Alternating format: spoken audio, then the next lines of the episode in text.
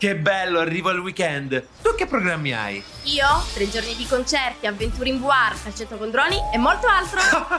Mi prendi in giro? Che vivi nel futuro? Non ti prendo in giro. Dal 13 al 15 giugno il futuro arriva a Bologna. Al VMF We Make Future, la fiera sull'innovazione, puoi seguire oltre 100 eventi. Talk, concerti e show. Beh, allora vengo anch'io al VMF. Dai, prendi il ticket. È un'offerta a partire da 9 euro. Ci vediamo a Bologna Fiere. Vai su wemakefuture.it.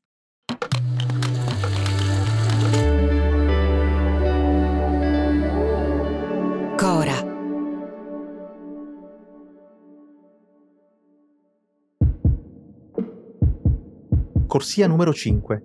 Pettorale 749. I piedi sui blocchi di partenza.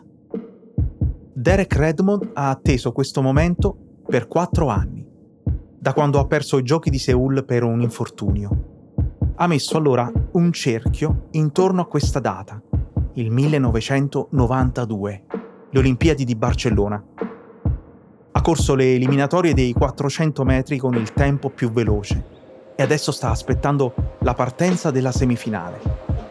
Ma che bella giornata di sole, questa giornata senza cattivi pensieri.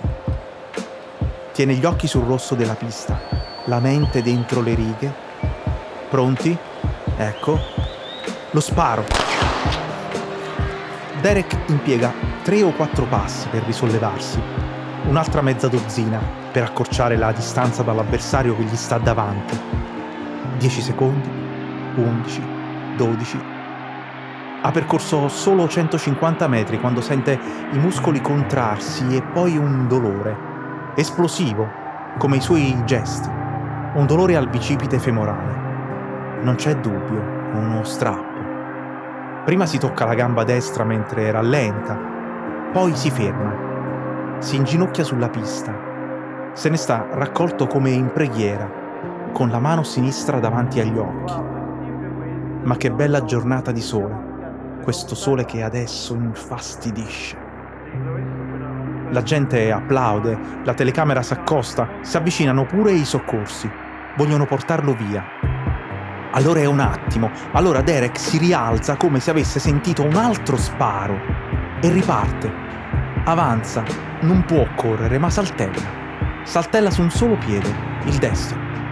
Con la gamba buona vuole arrivare al traguardo. Resiste per qualche decina di metri, ma è stravolto, non più dal solo dolore, è stravolto anche dalla fatica.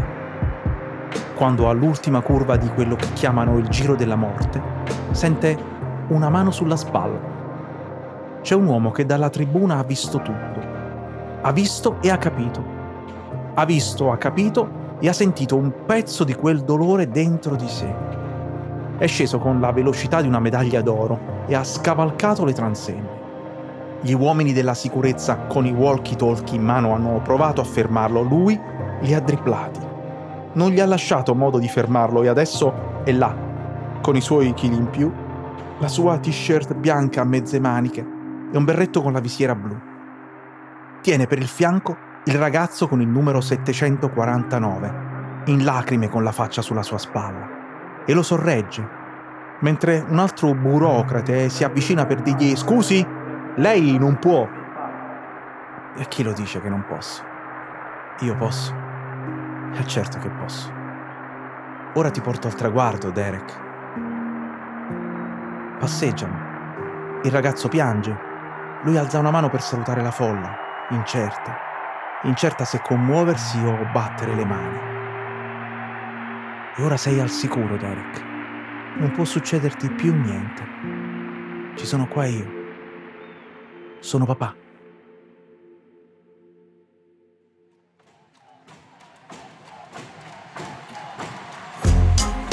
Io sono Angelo Carotenuto. Ogni mattina curo la newsletter Lo Slalom e questo è Rimbalzi, un podcast prodotto da Cora Media.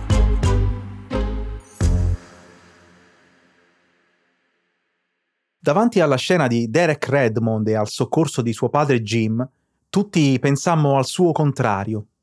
A Enea in fuga dall'incendio di Troia che carica sulle spalle il vecchio Anchise. La letteratura o la mitografia da secoli si domandano chi in questa relazione accudisce e chi sia l'accudito. come poi succede tra Ulisse e Telemaco, oppure nel romanzo La strada di Cormac McCarthy, all'uomo e al bambino, che in un post-apocalisse si tengono per mano.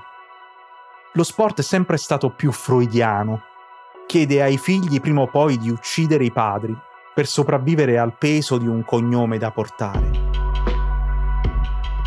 Sono all'incirca un migliaio gli sportivi padre e figlio, visti uno dopo l'altro alle Olimpiadi. Per l'Italia Giuseppe e Vincenzo Abbagnale nel canottaggio, per esempio, oppure Giorgio e Tania Cagnotto nei tuffi. Le molte famiglie della pallanuoto, dell'equitazione, della scherma.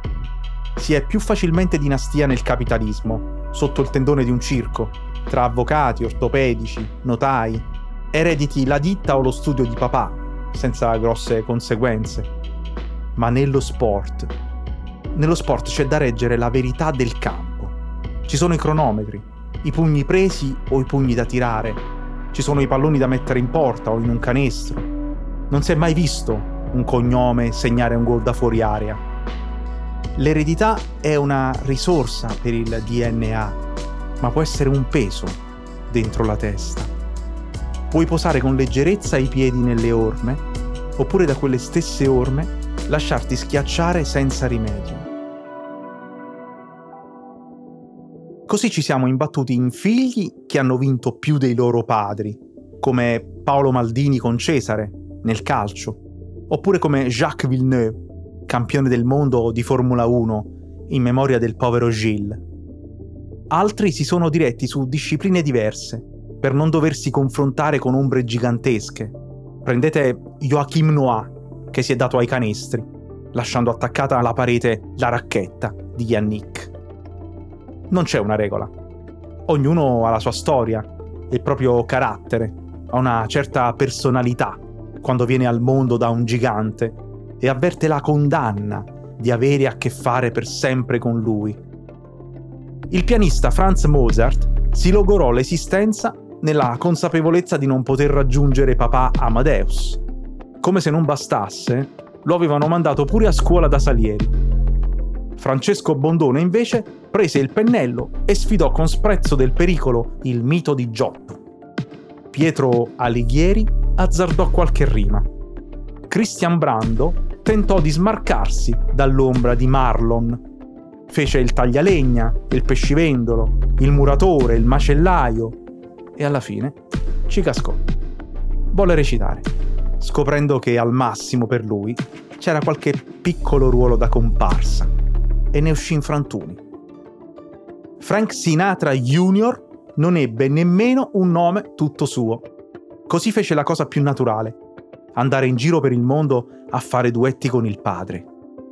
Si racconta invece che Judith Shakespeare sia rimasta per sempre analfabeta e sua sorella Susanna a stento sapesse firmare. Edward Einstein fu psichiatra, mentre Deirdre Barnard non ha mai trapiantato cuori e si è invece data allo sci nautico. Hanno evitato pene a dei ragazzi Leonardo, Beethoven, Caravaggio, Michelangelo, Donatello e Van Gogh, tutti senza figli. Mentre l'azzardo più azzardo di tutti è della dottoressa Anna Freud, psicanalista come Sigmund. Proprio lei.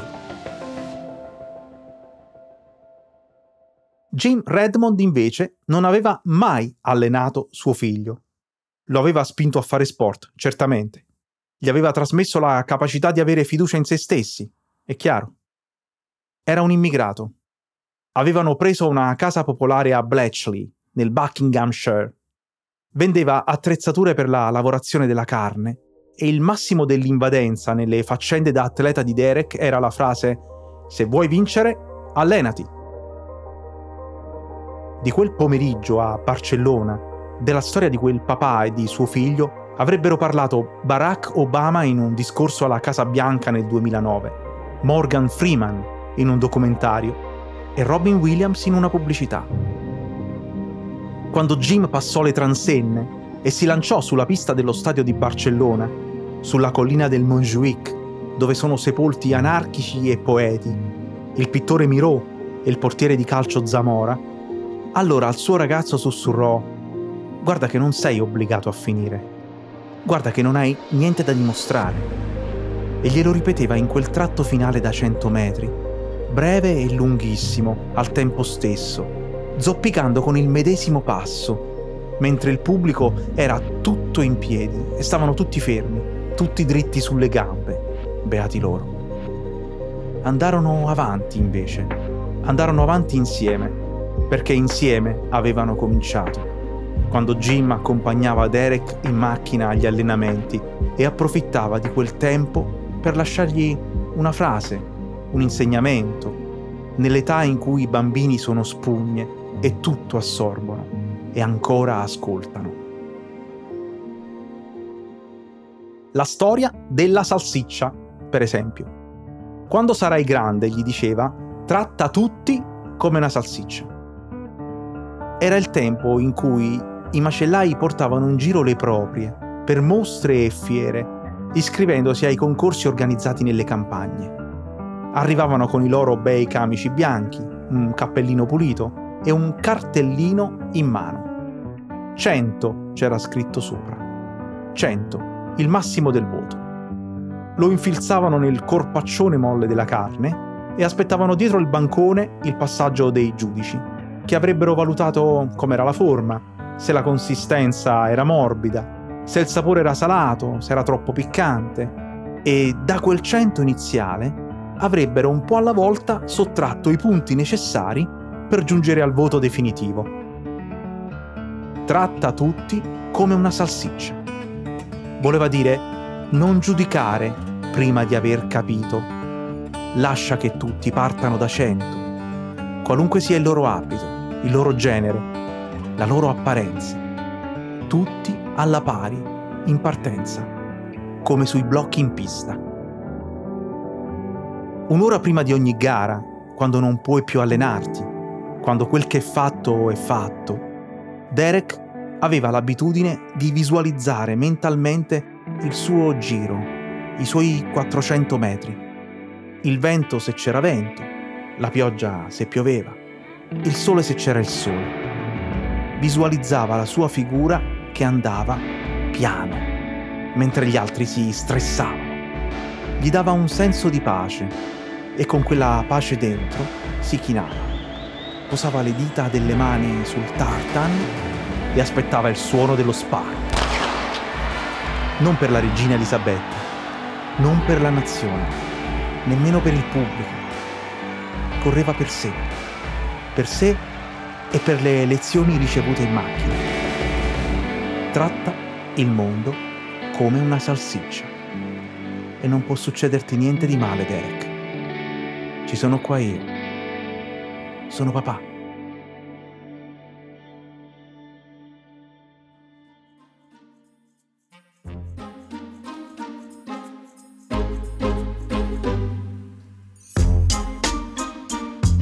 Rimbalzi è un podcast di Angelo Carotenuto prodotto da Cora Media. La cura editoriale è di Francesca Milano, la producer è Monica De Benedictis. La post-produzione e il sound design sono di Daniele Marinello. La supervisione del suono e della musica è di Luca Micheli.